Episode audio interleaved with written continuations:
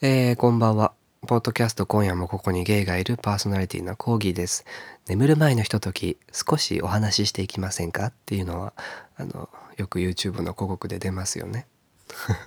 私もあのポジション狙いたいな。なんかこう、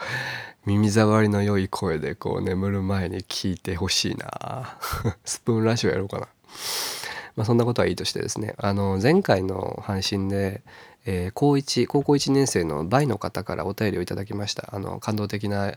お便りで私が泣いたという話もしましたけれども。でおそらくその時は名前がなかったんですよね。あ、まあ、本名はあったんですけど。で名前はなかったんですけど後日ちょっとあの生かしたお便りが届きまして。でおそらく同一人物じゃなかろうかと。ただ同一人物かどうかはまだ確定はできないのであのご自身の責任の範囲内でちょっと聞いて妄想を膨らましてほしい。そんなお便りが届きました。では読ませていただきます、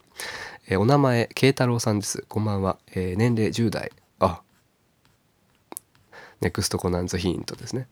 えー、コーナー教えてあなたの大好きというコーナーにいただきました。あの全然話してませんけれどもこの番組は実はコーナーがありましてまあ、普通オタというコーナーが一つあってもう一つが今夜はこんな夜なんです。そして三つ目が教えてあなたの大好きというコーナーでして好きな人のこととか好きだった人のことを文章にしてみませんかというのコーナーになっております、えー、そのコーナーにいただいたのがこちら。こんばんは。高一倍の慶太郎と申します。今回は僕の初恋のお話をさせていただきます。僕の初恋はいつの間にか好きになっていたって感じなので正確には分かりませんが中学12年生の時に同級生で同じ部活の男の子に恋をしました。その子が今の性癖になっているのだなと思います。今の性癖になっているなと思いますがその子は中学生とは思えないほど小さくて可愛いいわゆる初タっ子でした。その子との出会いは部活動で初めて会った時の印象は可愛い子だなという感じでした。部活が始まって半年ほどはそのことは何もなかったのですがある日の部活で突然僕に「お前チンコでかいの?」と話しかけ僕の体を壁に押し付けて自分のお尻の谷を僕のチンコに押し付けてきました。ランランララランランランですね。お尻の谷って面白いね。まあいわゆる割れ目ですよね。今思えばこんなうまい話があるのかと自分でも思うのですが事実なんです。どうやら僕がいつもバニラセックスをしていたフレンドがその子に何かを言ったようでした。話を戻しますがその子はお尻に僕のチンコを挟んだまま左右に動かしたり上下に動かすのですぐにカチカチになりました。カチカチ山。そしてその後先輩に言われて練習場所を移動した後その子は僕の後ろに回ってパンツの中に手を入れてきてお尻を触ってきたりしてもう僕は我慢の限界でした。今度は僕がその子の後ろに回り込んでチンコを揉んであげたら1分くらいで息が荒くなって発射してしまいました。ちなみにそれがその子の精通です。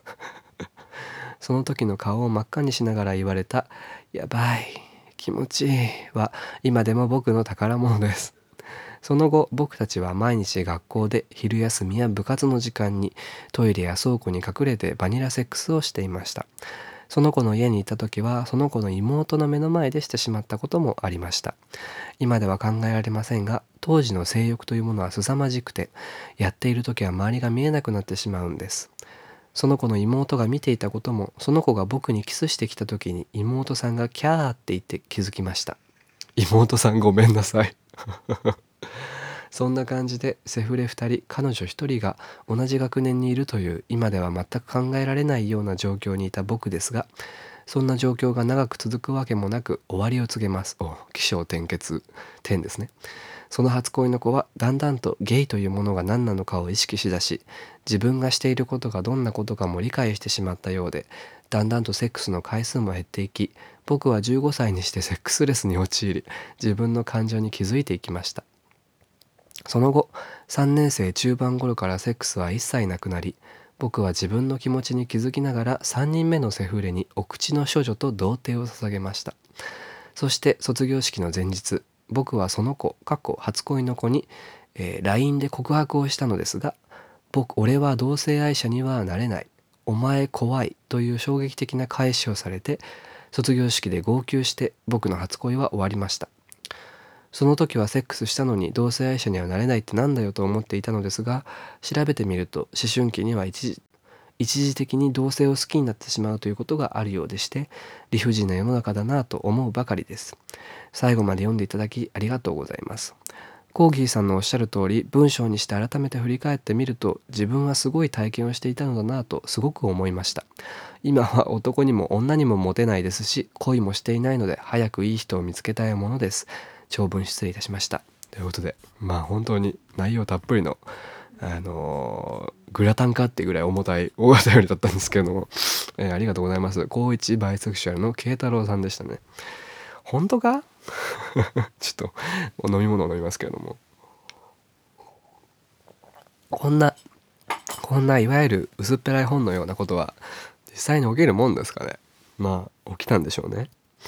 中学生の頃なんてねあ違う中学1年生でしょ。だって13歳14歳ですよ。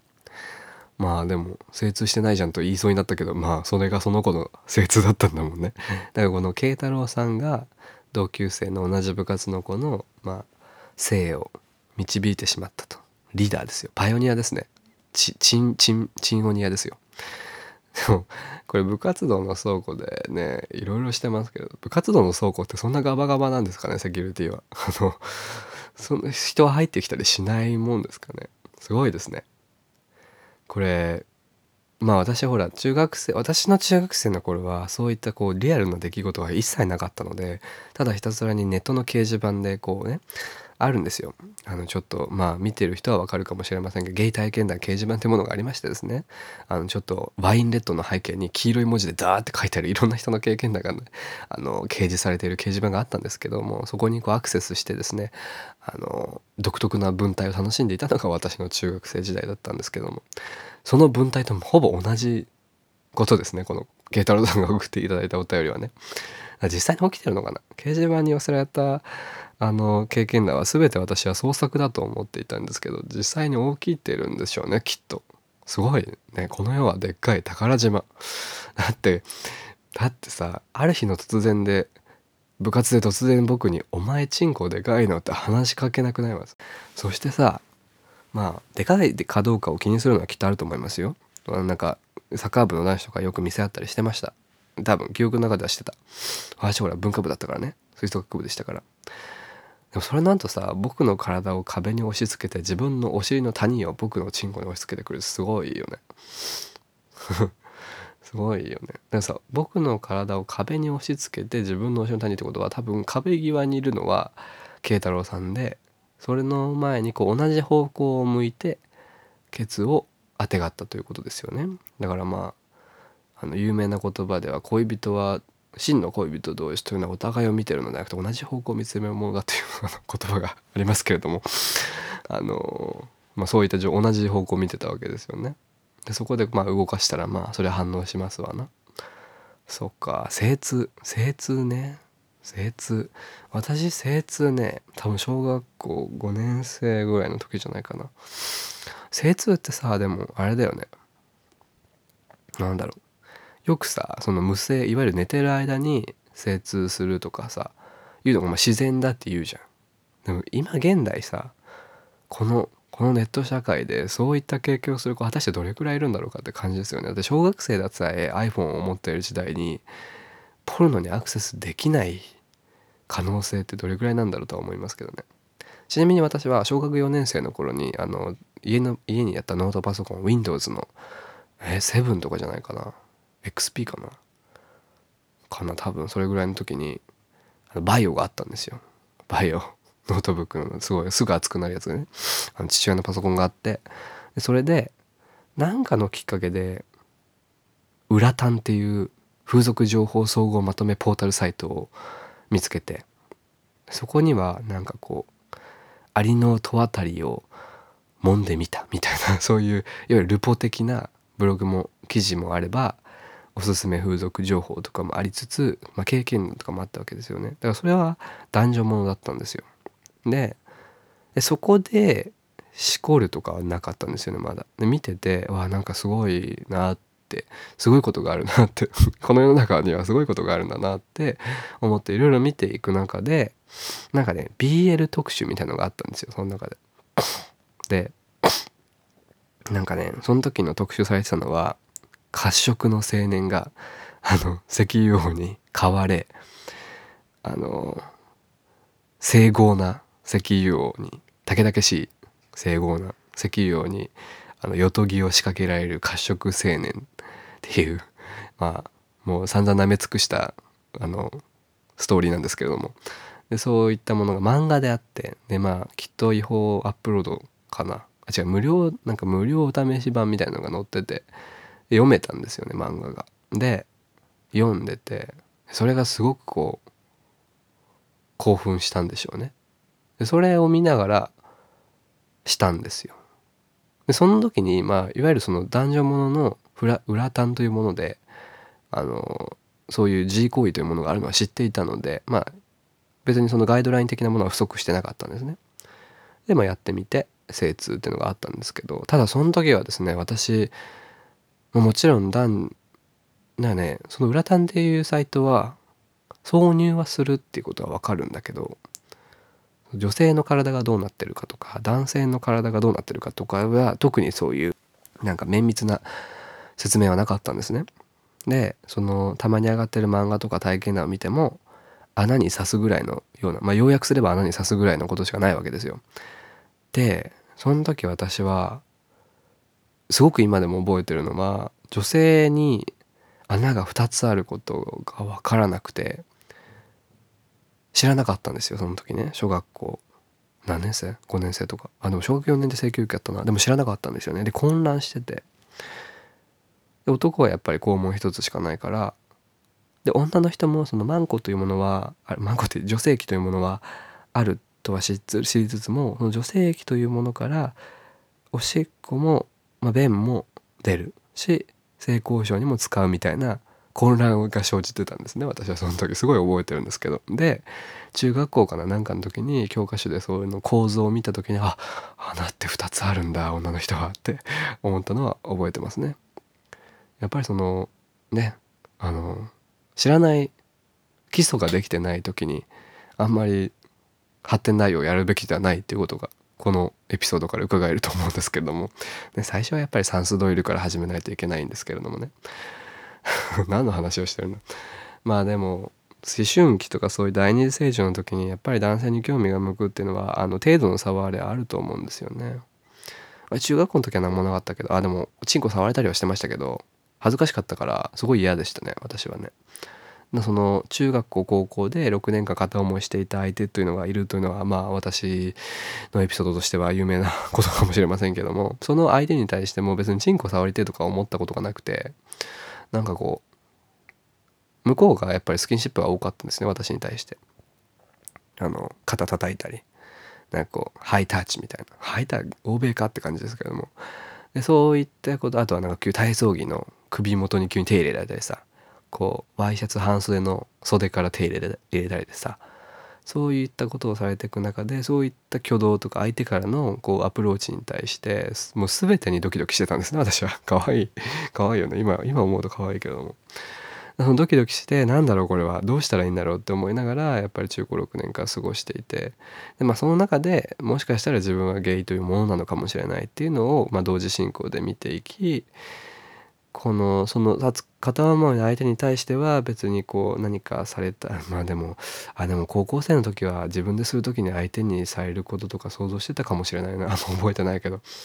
ていうものがありつつその性欲の対象としてはそいつは見てなかったんですねあんまり。性欲の対象でやっぱりネットで探していて実社会で片思いしてる相手に対してはなんかこうもうこの気持ちは何だろうみたいな。目に見えない エネルギーのみたいな流れをっていう感じでやっぱりピュアなピュアネスな感情がそこにあったんですよね。今ではもう影も形もないんですけれども。そんな感じでやっぱりまあ私はそのなんだろうな。性第二次成長期の性的な興味っていうものは多分2種類綺麗に分かれていて好きとかこういういわゆる恋みたいなものはその片思いの相手にしていてその性欲の消化っていう点ではネットでいろいろ調べてなんか外国人のでっけえチンポが入ってるアジアンセックスみたいななんかこうふんふんハーブとかふんふんビデオズとかでなんかアジアンミックス みたいなあのブラックホワイトミックスみたいなことであの調べたりジャパニーズアナルみたいなことを調べたりしてましたね。まあ、おかげさまで英語はまね勉強できたかと思うんですけどだからこう慶太郎さんのように現実性欲が現実にリンクしてるっていうのはあんまある種第二次成長期として羨ましいかもしれませんね。私はその時にこう悶々としたがゆえに大学生になってからまあその最初の1回を皮切りにどんどんどんどんこうアバズレアバズレというかこう股を開くような感じになっていったというような筋書きですね。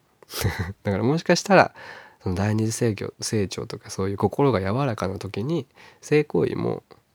できたのであればその後の人生になんか及ぶ影響みたいなものは変わってくるのかもしれないなとは思いますけどね。まあ結びにすごい自分はすごい体験をしていたんだなとすごく思いましたって書いてありますけどまあなかなかない経験ですよね。皆さんがその中学校とか高校の時にですねこういったセンシティブでこうフレキシブルでこうアグレッシブな経験が もしあった方が他にもいましたらちょっと番組にもあのあの送っていただければ楽しいかなと思いますね。慶太郎さんに負けるなということでね高校生ですよ高1だって高1なんてもうこれからこれからもうバンバンですよ。まあ、気をつけてくださいね。あの高校生の段階であの大人の人と会うっていうのはダメですからね。あの一応言いましたからね私は。ダメですよ本当に。出会い系アプリとかで会ってもダメですからね。あの公園のトイレでみたいなことも絶対にダメですからね。よくニュースであるでしょ。あの罪に問われるのは相手ですから今だね。この時期はね。でまあお互いの合意の上があったとしても高校生とか第二次成長期っていうのは情動の表現の不安定さといったらもうこの上限りないのでいざやってみて終わった後にすごく嫌悪感に襲われていつもの自分とは違う行為に走ってしまったりもしますしそれを心の傷として抱えてしまうこともありますから本当にあの 自分の身は自分で守るということとあのかつ好奇心は忘れないということのその両立はねとても難しいと思うんですけれどもあの自己バランスを取りながらやってくださいとは思います。どこで何してるかわからないけど。でもいいね。高校生だって。恋とかするんでしょ？きっとね。高校生の時。でも私多分恋はしてたんだよな。実らなかったけど。でもなんか最近思うのは私は今まで付き合ったこともないしそのリレーションシップってものは全くどういうものか全然理解ができないしわからあの知識がゼロですけれども中高6年間で人を恋人一人の人に対して恋に落ちれたっていう経験は何だろう何か私がこう落ちかけたその穴に崖とかに落ちかけた時に何か踏みとどませてくれる一つの経験の類の一つになってるような気がしますね。まあ未だにインスタグラムはフォローしてるんですけどね。はいという感じでした。あのやっぱり好きな人のこととか好きだった人のことをねこうやってあのメモリーとして文章に残してみるといろんな話が聞けて面白いですね。えー、ポッドキャスト今夜もここにゲイがいるでは教えてあなたの大好きというコーナーを設けております。好きな人のことやあのあとは好きなもののことでも構いませんのでそういったことを文章にしてみるあのルーティンなんかそういう何ホームワークをやってみてはいかがでしょうかということで皆さんからのお便りをお待ちしております。えー、どんなところかな。お聴きいただきありがとうございました。また慶太郎さん慶太郎さんの高校生活が輝かん。なんだ。輝かんばかりになりますようにお祈り申し上げます。いいですね。いろんな人と会っていろんなことを見ていろんな感情に振り回されてください。おやすみなさい。